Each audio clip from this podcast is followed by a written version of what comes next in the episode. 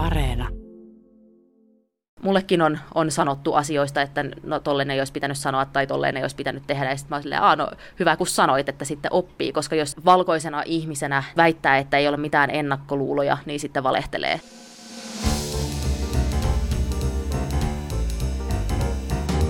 Mistä maailma puhuu, puhuu Afrikasta ja siitä, miten me puhumme Afrikasta. Muutama en aio nyt luvata, sillä haluan soittaa Liselot Lindströmille avoimin mielin. Liselot on asunut Keniassa ja kolunut Afrikan mannerta lähes neljä vuotta ja nyt hän on pakkaamassa laukkujaan palatakseen Suomeen. Mä haluaisin kaivaa Liiselottesta esiin niitä ajatuksia ja näkökulmia, joita uutisjutuissa on hankala kertoa. Ensinnäkin ajattelin, että puhuttaisiin hieman siitä, miten täällä meillä pitkään pinnalla ollut rodullisuus- ja identiteettikeskustelu näkyy Afrikassa – Kyse on kuitenkin mantereesta, jossa ruskeat ihmiset ovat valtaväestöä. Onko Afrikassa siis vähemmän rakenteellista rasismia? Toisaalta mun tekee mieli taas harjoittaa hieman mediakritiikkiä. Mikä Afrikka-uutisoinnissa edelleen mättää ja mitä Liiselot itse ajattelee, että viime vuosina on jäänyt kertomatta? Musta meinaa tuntuu, että me kaikki haluttaisiin tietää enemmän siitä niin sanotusta normaalista arjesta myös Afrikan maissa – mutta siitä kertomisessa on monenlaisia hankaluuksia. Sen vuoksi me voitaisiin nyt miettiä, kuinka kirjoittaa ja kertoa tuosta meille edelleen henkisesti jotenkin kaukaisesta mantereesta, niin että ei vahvistettaisi ajatusta meistä täällä ja niistä siellä.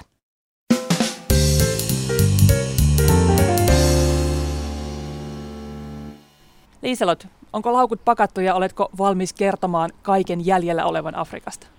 Ää, en ole vielä pakannut yhtään mitään, mutta olen erittäin valmis kertomaan ihan kaiken Afrikasta. Lähdetään kokeilemaan, mahtuuko kaikki 30 minuuttiin. Täytyy sanoa, että ihana soundtrack sulla siellä ilmeisesti istut parvekkeella tai jossain. Jotenkin vaikea täällä pimeydessä uskoa, että jossain laulaa linnut. Mutta siis mä aloin kaiken kaikkiaan miettiä sitä aikaa, jonka sä olet asunut siellä Nairobissa ja sitä, miten täällä meillä niin kutsutussa lännessä tämä Rodullisuus ja identiteetti on nousseet tosi isoiksi keskusteluaiheiksi. Me yhä enemmän täällä Suomessakin mietitään sitä, miten erivärisistä ihmisistä voi puhua ja miten rasismi istuu tiukassa monissa päivittäisissä sanoissa ja teoissa myös täällä meillä, niin onko tätä keskustelua käyty siellä? No on sitä ehdottomasti käyty, mutta ehkä vähän eri tavalla silleen kuin Suomessa. Mutta just muistan, kun tämä Black Lives Matter oli suuri, suuri puheenaihe maailmalla, niin silloin myös kenialaiset poliitikot lähti niin mukaan tukemaan sitä, sitä liikettä, ja sitten se, se herätti toisaalta täällä Keniassa vähän niin semmoisia ivallisia kommentteja, että ahaa, että Black Lives Matter, kun puhutaan, puhutaan niin kuin, ä, ä, amerikkalaisista mustista, mutta sitten ei ole mitään ongelmaa täällä niin kuin kyykyttää köyhiä ja ampua niitä kaduille ilman niin kuin mitään seurauksia, että, että on niin kuin eri, eri mustia ja mustia, ja myös niin kuin, jos katsotaan täältä, täältä Afrikan suunnasta. Niinpä. Mä mietin myös sitä, että miten tämän Maria Sannikka-kohunkin jälkeen paljon puhuttiin siitä, että kuinka Suomessakin on sellaista rasismia, jota me ei ikään kuin huomata ehkä arkipäivässä, että me toimitaan tietyllä tapaa rasistisesti, vaikka se ei ole meidän alkuperäinen motiivi ja me ei itsekään niin kuin tajuta sitä. Niin mä rupesin miettimään niin kuin vaikka jotain kenialaista yhteiskuntaa, jossa kuitenkin mustat ihmiset on se valtaväestö. Niin onko tämä ongelma olemassa siellä yhteiskunnassa? No mä sanoisin, että se on niinku täällä erittäin vahvasti läsnä tässä, tässä yhteiskunnassa, vaikka se ei ehkä aina ihan liity niin kuin rotuun, mutta myös rotuun, jos nyt saa, saa käyttää sellaista sanaa, tai niin kuin ihon väriin. Äh, mutta silloin kun Kenia itsenäistyi ja britit lähtivät pois täältä, niin tietenkin niin kuin heidän paikkaansa ottivat sitten muut ihmiset, joskus ehkä mustat ihmiset, jotta sitten jatkoivat samoja rakenteita ylläpitäen maan johtamista. Ja se ehkä niin kuin Keniassa on enemmän silleen luokkakysymys ää, jossain määrin, että täällähän niin kuin rikkaat ihmiset usein kohtelee köyhiä ihmisiä todella halventavasti ja, ja niin kuin huonosti. Niin eli tavallaan voisi siis sanoa, että ikään kuin ongelma on sama, mutta se jakava tekijä ei aina ole ihonväri, vaan myös raha. Afrikassahan on ihan, ja ei, ei pelkästään Keniassa, vaan koko Afrikassa niin on todella suurta eriarvoisuutta, että on niin näitä erittäin rikkaita ja, ja, ja sitten todella köyhiä, että Keniassa tai Nairobissa sanotaan vähän karkeasti, että on, on niin kuin kahden sortista väkeä niillä, joilla on kotiapulainen ja sitten ne, jotka ovat kotiapulaisia sitten toisaalta Keniassa se on myös asia, mitä moni ei ehkä tiedä, että täällä niin Keniassahan on, on myös brittien jälkeläisiä, niitä kutsutaan Kenyan cowboyksi, eli keisiksi, ja ne on siis valkoisia kenialaisia ja Kenyan cowboys, koska suuri osa niistä niin kuin oli alun perin semmoisia isoja maatilojen omistajia, ja nehän niin kuin on sitä Kenian vanhaa rahaa, täällä on niin kuin tietty osa, osa Nairobia, missä, missä suuri osa niistä asuu, mutta sitten on myös ö, niin kutsutut muhindit, eli intialaiset jälkeläiset. Eli Keniassa on kuitenkin suhteellisen suuri, vaikkakin pieni intialainen vähemmistö. Ja ne taas niin kun, pysyttelee tosi paljon omissa, tai, niin kuin omissa oloissaan, tai silleen, jos nyt suoraan sanottuna, niin ne hirveän harvoin menee naimisiin mustien kanssa. Mäkin olen käynyt joskus treffeillä yhden, yhden semmoisen kanssa, ja niin se, se oli just silleen, että a, a, niin kuin ne rasistiset asenteet tuli aika vahvasti niin kuin esille siinä, että, että niin kuin valkoisen kanssa joo voi, voi kyllä niin kuin mennä naimisiin, mutta ei, ei koskaan mustan kanssa. Ja, ja siis intialaiset on myös aika rikkaita täällä, että ne omistaa suuren osan kauppakeskuksista ja, ja tämmöisistä, että se on semmoinen asia, mitä ei, ei, ole, ei, ole, ei ole tullut niin jutuissa esille, mutta on, on kiinnostavaa täällä Keniassa. Ehdottoman kiinnostavaa ja tavallaan just se, että, että kuinka ne rakenteet, vaikka ikään kuin se kolonialismi sellaisenaan on ohi, mutta et eihän se sit sen yhteiskunnan kannalta millään lailla ole ohi. Niin, ja se on ehkä se, mä palaan ihan siihen alkuun, mistä me puhuttiin, niin kuin Suomessa koko tämä keskustelu keskittyy hirveän paljon siihen, että oletko rasisti vai etkö ole rasisti. Että, että jotenkin ei haluta nähdä sitä, että voi olla rakenteellista rasismia, vaikka ei itse ihminen ole rasisti. Että sä voit niin kuin ylläpitää rasistisia rakenteita, vaikka sä itse et ole rasisti. Ja, ja se niin kuin, millä tavalla nämä rakenteet on, on niin kuin läsnä täällä Afrikassa arkielämässä, niin on mun mielestä osoittaa sen, että se on, on ihan totta että voidaan vaikka olla rasistisia, niin voidaan ylläpitää rasistisia rakenteita. Ja Suomessa pitäisi ehkä olla vaan, äh, niin kuin, että ei mennä, jos joku vähän sanoo, että, että nyt, nyt tuli hassusti sanottua tai tollainen ei olisi pitänyt sanoa, niin sitten voisi niin kuin sen sijaan, että menee hirveän puolustuskannalle, että en minä ole rasisti, niin voisi olla silleen, että ahaa, että et, niin kuin vähän, vähän enemmän kuunnella ja miettiä sitä, että, että, että niin kuin ehkä sillä ihmisellä on pointti. Ja tietenkin mullekin on, on sanottu asioista, että no tolleen ei olisi pitänyt sanoa tai tolleen ei olisi pitänyt tehdä. Ja sitten mä silleen, no hyvä kun sanoit, että sitten oppii, koska jos ei niin kuin, valkoisena ihmisenä, niin jos väittää, että ei ole mitään ennakkoluuloja, niin sitten valehtelee. Että tietenkin mullakin on ennakkoluuloja ja, ja niin kuin mullakin on, on semmoisia stereotyyppisiä ajatuksia, mutta sitten ensimmäinen askel on se, että hyväksyy sen, että niitä on ja niin kuin toteaa, että niitä on ja sitä kautta voi sitten lähteä purkamaan niin kuin niitä. Ehdottomasti. Minusta tuntuu kanssa, että tämä on hirveän vaikea asia keskustella tässäkin podcastissa, koska mä vähän koko ajan pelkään, että sanoinko mä nyt jotakin väärää, mutta sitten toisaalta ainoa tapa ehkä oppia mikä on se oikea tapa puhua tai se ei-loukkaava tapa puhua, on kuitenkin niin kuin sen erehtymisen ja oppimisen kautta. Se ei ole tietenkään se niin kuin miellyttävin tapa aina, mutta että just toi, että on myönnettävä se oma vajavaisuutensa ja antautua oppilaaksi. Niinpä. Yhden aiheen mä vielä haluaisin nostaa esiin, nimittäin viime aikoina on puhuttu kolonialismin aikaan eri Afrikan maista Eurooppaan, voisiko sanoa sotasaalina tuoduista erilaisista taideesineistä ja tavaroista. Niitä on siis esillä museoissa ympäri Eurooppaa ja niiden palauttamisesta on nyt puhuttu aika paljon.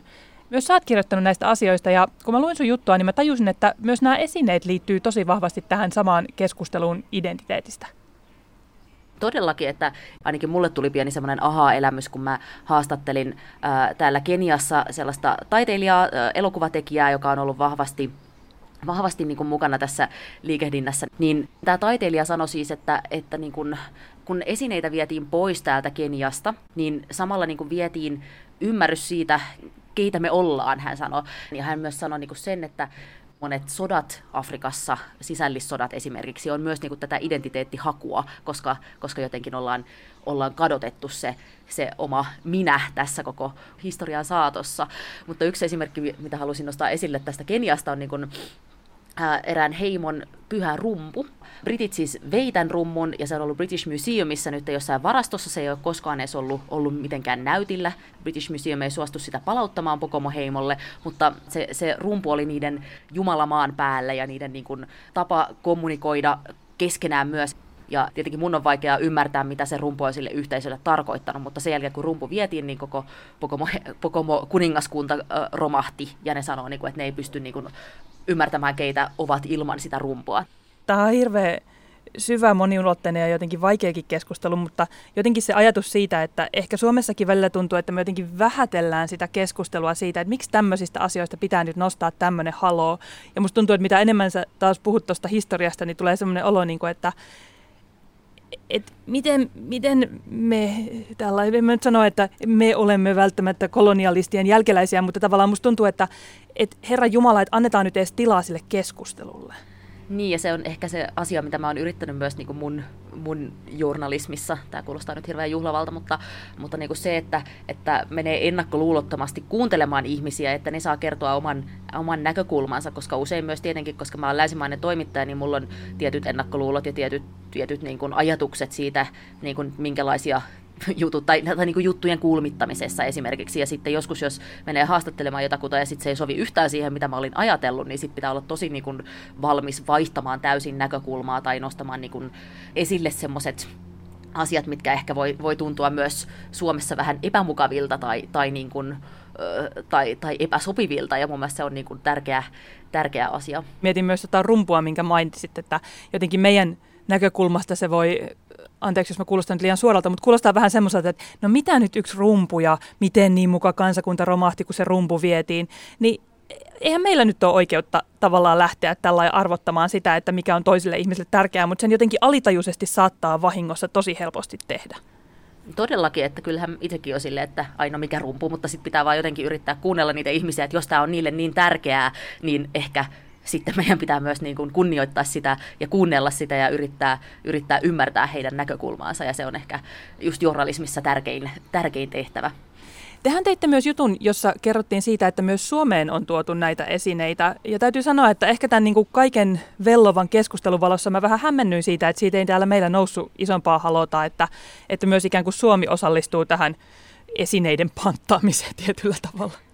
Mm, no se oli niin kun, äh, lähti siitä, että mulle kommentoi, kommentoi eräs tyyppi niin Twitterissä vaan siihen mun juttuun, että, että niin Suomessakin on Namibiasta vietyjä esineitä ja sitten me vähän niin ruvettiin sitä kaivelemaan, että mikä, mikä siinä on. Ja se on siis niin, että Suomellahan on pitkä lähetyssaarnaa ja historia Namibiassa ja, ja siis nämä esineet on tullut sitten lähetysseuran työntekijöiden mukana Namibiasta Suomeen, että ainakin kirjallisten lähteiden mukaan niin, että suurin osa näistä on niin kuin saatu lahjaksi tai, tai niin kuin ostettu tai näin, että ei ole sillä tavalla kuin, niin kuin viety, ryöstetty, niin kuin britit veivät esineitä esim. täältä Keniasta, mutta sitten toisaalta miten me voidaan tietää oikeasti millä, millä tavalla on, on viety ja mi- miten niin kuin siihen aikaan ajateltiin, että mikä on oikein ottaa ja mikä on oikein viedä ihmisiltä.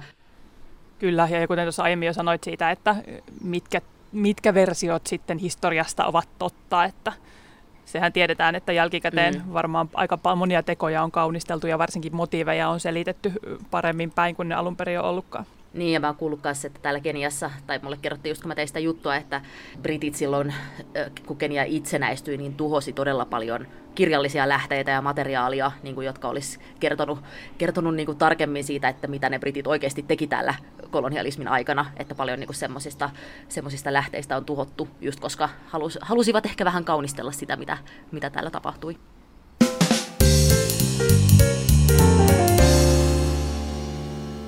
Tullaan sitten kolonialismista hetkeksi nykypäivään, niin kun säkin oot ollut siellä nyt neljä vuotta, niin koet sä, että, että jotenkin tässä no, afrikkalaisessa, tai sanotaan nyt, anteeksi, että mä koko ajan puhun taas yleistään, mutta kenialaisessa normaalissa olisi tapahtunut joku selkeä muutos?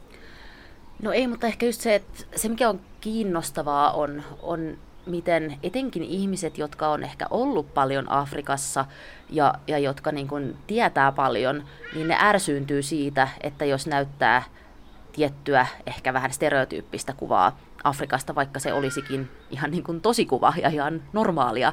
Että just, että suuri osa ihmisistähän asuu maaseudulla ja asuu, moni asuu edelleen savimajoissa, että, että on se totta, mutta sitten on tietenkin paljon, paljon muitakin todellisuuksia, ää, mutta, mutta ehkä se just, että se on, on niin kuin, jos vertaa niin kuin Suomeen, niin täällä on niin hirveän paljon enemmän niitä todellisuuksia, on niin hirveän paljon enemmän niin kuin, eriarvoisuutta. Että jos miettii, miettii just, että täällä voi asua Nairobissakin vaan slummissa niin kuin kuushenkinen perhe yhdessä huoneessa ja sitten ei hirveän kauan, kaukana sieltä asuu niin kuin toinen kuushenkinen perhe semmoisessa valtavassa parin sadan neliön palatsissa, missä on iso oma piha ja sitten mahtuu vielä kaikkea siihen väliin, mutta ehkä se mikä on niin kuin myös välillä, me itse asiassa puhuttiin tästä, ää, pidettiin Maija Liuhdokas, joka on siis ää, Ylen Pakistanin toimittaja, niin pidettiin luentoa Tampereen yliopiston journalismiopiskelijoille ja Maija sanoi tosi fiksusti, just kun puhutaan Afganistanista, että me ei oikein haluta kuulla niitä tarinoita niistä ihmisistä, jotka tukee niitä talibaneja, koska me ei osata samaistua siihen. Että jotenkin ehkä olisi tärkeää, niin kun, nyt kun ihmiset on kiinnostuneita myös Afrikasta, niin ehkä saada niin enemmän kiinnostuneeksi, jos tekee niitä juttuja, missä on sitä keskiluokkaa, mihin ihmiset pystyy samaistumaan, mutta sitten samalla seuraava askel on se, että voidaan tehdä ihan laidasta laitaan journalismia ja myös, myös niin kuin tuoda esille niitä semmoisia ehkä meille vähän epämieluisia tai outoja mielipiteitä ja, ja arkikokemuksia täällä, jos yhtään ymmärrät, mitä mä ajan takaa. Just tosi kiinnostava ajatus nimenomaan se, että, että onhan meilläkin koko ajan kasvava paine siihen, että kirjoittaa juttuja, joita ihmiset haluaa lukea, niin kyllähän mm. se on kai ihan psykologinen olemassa oleva totuus, että me torjutaan sellaista, mikä on hankalasti tajuttavaa, etäistä tai kaukaista, ja mieluummin sitten otetaan sitä, mikä tuntuu itselle ymmärrettävältä ja jotenkin tutulta. Onko jotakin semmoista, mitä sä ajattelet, että sulta on jäänyt kertomatta, tai että siellä on tapahtunut tänä aikana, mitä sä et ehkä nähnyt näiden niin kuin tavallaan siinä hetkessä, jonka sä oot ymmärtänyt nyt, kun useampi vuosi on kulunut? No se ainakin, mitä ehkä mä silloin ihan ä, alussa olin vähän mukana semmoisessa niin ajatuksessa, että pitää kertoa positiivisia tarinoita Afrikasta. Ja nykyään mä niin kuin vastustan hirveästi sitä, että jotenkin jaetaan eri, eri niin kuin, tarinoita silleen positiivisiin ja negatiivisiin, vaan että kaikki tarinat on tärkeitä ja niinku niitä pitää kertoa, mutta sitten niitä pitää kertoa niinku niiden ihmisten kautta, joita se koskee, että ei vaan ladella jotain numeroita ja nyt on nälänhätää siellä. Et mun mielestä niinku voi olla positiivisiakin kulmia negatiivisissa jutuissa, että et jotenkin musta niinku se on se on niinku se, että miten sä teet sen jutun, e- e- eikä niinku sitä, että mistä sä kerrot. Mutta, mutta on niinku tosi paljon mitä tietenkin tosi, tosi, tosi paljon, mitä mä olisin halunnut, halunnut enemmän kertoa, mutta, mutta niin kuin yksi on ehkä just se, se, se niin kuin strateginen, Afrikan strateginen merkitys maailmassa. Musta tuntuu, että niin kuin Suomessa ei oikein vielä tajuta sitä, ja ehkä, ehkä ei tajuta, koska mä en ole osannut kertoa, ja koska mä oon täällä ainoa toimittaja, niin se on niin täysin mun vastuulla sitten kertoa tästä. Mutta, tota, mutta jotenkin, niin kuin, että nähdään vaan silleen, jotenkin niin kuin uhkana edelleen, ja, ja silleen, jossain Iltalehdessäkin oli joku joku pääkirjoitus siitä, että miten Afrikan väestön kasvu on ilmastonkriisin juurisyy, ja mä olin silleen, että mitä? Mutta, mutta tota, että paljon tämmöisiä niin kuin, hirveästi niin kuin uhkakuvia edelleen maalaillaan, ja, ja se, että koko Afrikka on nyt tulossa Välimeren yli, yli niin kuin Suomeen, että eihän se, tai Eurooppaan, että sehän on niin kuin todella kuitenkin marginaalinen ilmiö, joissakin osista tietenkin lähtee enemmän ihmisiä kuin muista, mutta et jos, jos katsoo mediaa Suomesta, niin luulisi, että koko Afrikka on tulossa, tulossa Eurooppaan. Mutta, tota, mutta onhan se, se niin kuin haastavaa ja, ja pitää myös osata, tai pitää myös niin kuin nostaa nämä, nämä vaikeat asiat esille. Esimerkiksi just se, että Afrikassa on niin kuin tosi vaikeaa tavallisen ihmisen niin kuin pärjätä vaan tekemällä tavallista työtä, koska palkkaerot on niin valtavat ja ihmisille ei makseta tarpeeksi palkkaa. Ja vaikka sä olisitkin hyvin koulutettu, niin on tosi, tosi vähän mahdollisuuksia saada työpaikkoja. Ja niin kuin vaikka moni haluaisi jäädä tänne ja rakentaa omaa maataan, niin sitten kokee sen, että, että ei ole niin kuin siihen mahdollisuuksia. Ja se on, on tietenkin valtava epäonnistuminen et, et moni, moni on silleen, että, että ei saa niinku syyttää kolonialismia kaikesta. Ää, mun mielestä voi edelleen syyttää niinku just rakenteista, mutta sitten tietenkin niinku afrikkalaisten maiden hallitusten olisi pitänyt tehdä paremmin töitä sen eteen, että, että ihmisillä olisi täällä tulevaisuus. Ja, ja tietenkin siinähän korruptio on varmaan yksi syy siihen, että, että tähän ei, tätä ei olla tehty, vaan ollaan enemmän keskitytty siihen, että miten saa mahdollisimman rahaa itselle. Se on kiinnostava, mitä just sanoit tuosta, puhuit noista tavallaan yksilön ongelmista niissä rakenteissa, että ja siitä, että miten Afrikasta uutisoidaan paljon tuosta pelottelun näkökulmasta. Kun silloin mä olin itse Aasiassa, niin mä mietin paljon sitä, että onko se ainoa tapa saada suomalaiset kiinnostumaan Kiinasta, niin onko se se, että Kiina tulee, Kiina uhkaa tai että Kiinassa voi rikastua, kun menee bisneksensä kanssa Kiinaan vai voisiko niin kuin enemmän miettiä, että rakentaa sitä semmoista niin kuin inhimillistä yhteyttä siitä, että, että myös näissä maissa on ihmisiä, jotka joilla on samanlaiset arkiset ongelmat, jotka liittyy työhön ja lastenhoitoon ja koulutukseen. Ja just se, että millaisilla tavoilla voisi saada suomalaisen lukijan tai kuuntelijan tai katselijan kiinnostumaan myös niistä maista, jotka tuntuu jotenkin kaukaisilta, mutta että se jotenkin toi pelottelunäkökulma on musta niin väsynyt vaan. Niin onkin. ja, ja sitä niin kuin multakin usein niin kuin pyydetään juttuihin ja se on, on vähän, vähän ärsyttävää. Mutta just niin kuin se, sitten on kysymys on se, että onko niin kuin se, onko se sitten uutisjournalismin tehtävä. Että jos nyt mietitään uuti, uutisia, niin uutiskriteerihän on, negatiivisuushan on yksi niin kuin uutiskriteeri, jos nyt ihan suoria ollaan. Tai silleen, että, että niin kuin onko, se, onko se sitten uutisjournalismin tehtävä kattaa kaikkea tätä. Että jos mietitään Afrikkaa, niin yksi ongelmahan on ollut se, että Afrikkaa ei näy niin kuin missään muulla, ei, ei, muualla ei näy niin kuin populaarikulttuurissa. Me ei katsota sarjoja Afrikasta, eli sitten se kaatuu niin kuin se vastuu jotenkin uutisjournalismin niskoille, vaikka se ei ehkä olisi, ole se oikea foorumi näille asioille just jos mietitään jotain Yhdysvaltoja, niin mehän niin kuin tiedetään ihan kaikki siitä, että minkälaista on asua eteläosavaltioissa, minkälaista on asua Kaliforniassa, mitä on niin kuin New Yorkin arkielämä. Että niin kuin se tulee niin kuin joka tuutista, mutta sitten taas Afrikasta me ei nähdä yhtään sellaista.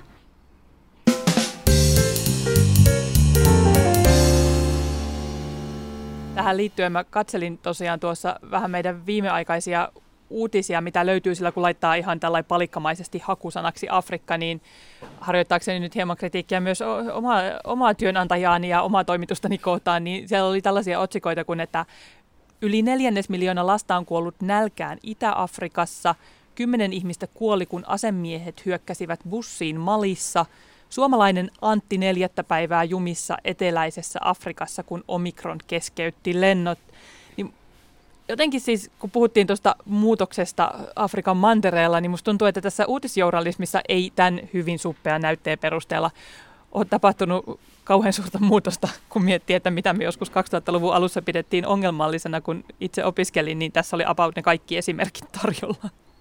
Mm.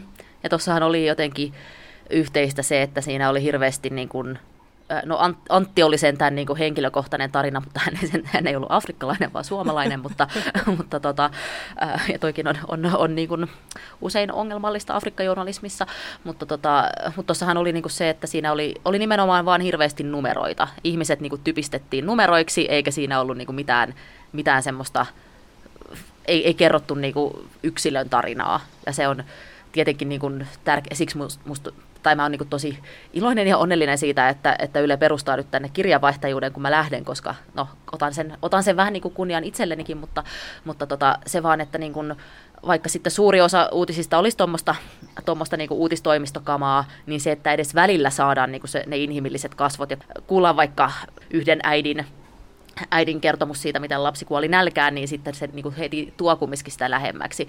Mutta tuli mieleen vielä tuosta neljännes miljoona lasta kuollut nälkään. Mä näin myös tuon niinku uutisen ja sitten siinä niinku uutisen lopussa luki, että että tota, e, e, että tämä on varovainen arvio.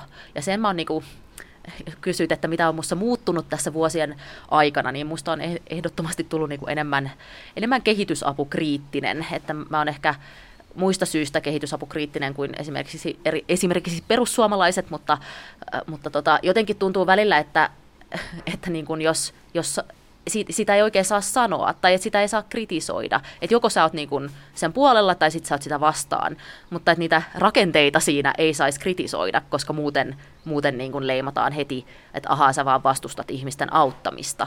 Olettaen, että sä et vastusta ihmisten auttamista, niin mikä sen sun kritiikin taustalla sitten on?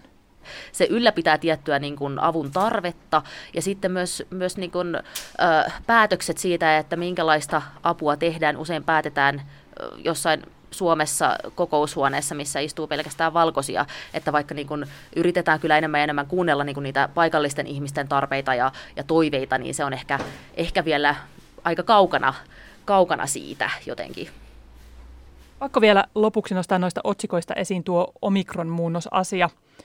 Koronaviruksen omikron-muunnoshan siis löytyi ensimmäisenä Etelä-Afrikasta ja monet maat pyrki lähes välittömästi katkaisemaan sinne lennot, kun taas sitten kun sama varianttia alkoi löytyä vaikkapa Euroopan maista, niin enää tämä ei ollutkaan sitten hyvä idea laittaa lentoja, lentoja poikki.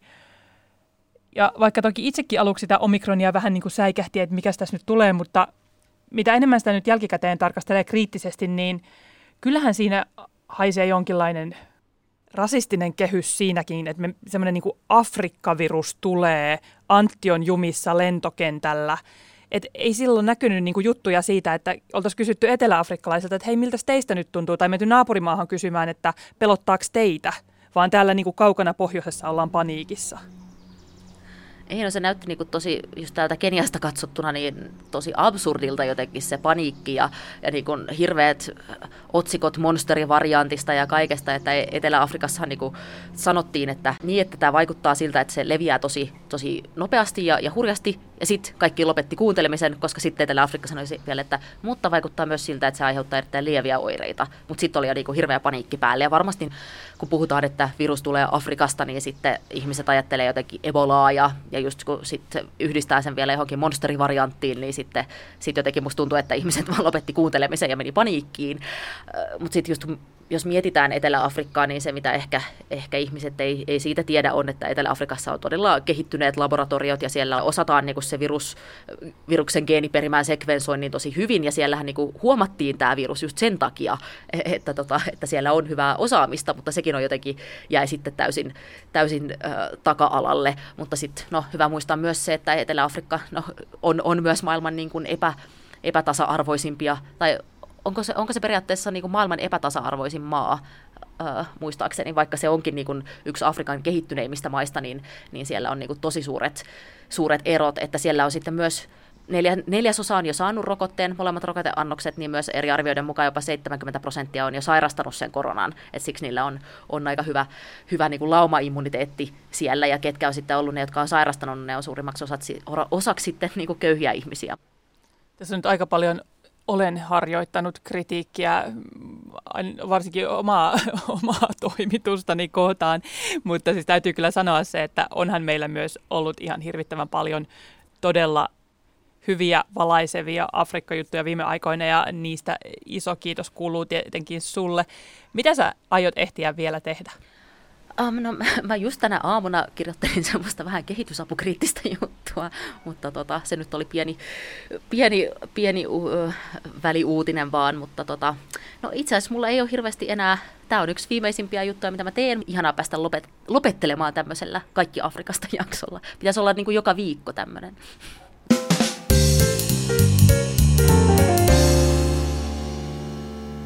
Ei olisi huonompi idea, mutta tämä oli siis toistaiseksi Liiselot Lindströmin viimeinen Mistä maailma puhuu podcast. Hän on tosiaan ollut Ylen Afrikan toimittajana Keniassa lähes neljä vuotta ja palaa nyt Suomeen. Toivotaan, että Yleisradion tuleva Afrikan kirjeenvaihtaja pääsee sitten myös Mistä maailma puhuu podcastin vakiovieraaksi. Samalla on hyvä lopetella tämä syyskausi. Jaksoja tuli taas sieltä täältä ja tuolta ympäri maailmaa. Me pidetään kahden viikon päästä tauko, mutta palataan taas tammikuun puolivälissä normaalisti joka toinen torstai. Tähän vuoden aikaan erityisen lämmin kiitos siitä, että olette kuunnelleet ja laittaneet varsin ahkerasti palautetta. Se luetaan tarkoin ja harkiten, varsinkin silloin, jos siinä tulee jotain kehitysideoita. Vaikka jokaiseen ideaan ei voidakaan tarttua, niin kaikki on todella tervetulleita ja auttaa meitä aina eteenpäin miettimään, että mikä niistä asioista, mistä maailma puhuu, kiinnostaisi myös teitä. Minä olen Jenny Matikainen ja toivotan siis upeaa joulun ja muiden pyhien aikaa sekä vuoden vaihdetta teille kaikille. Tammikuun puolivälissä mietitään, mistä maailma silloin puhuu.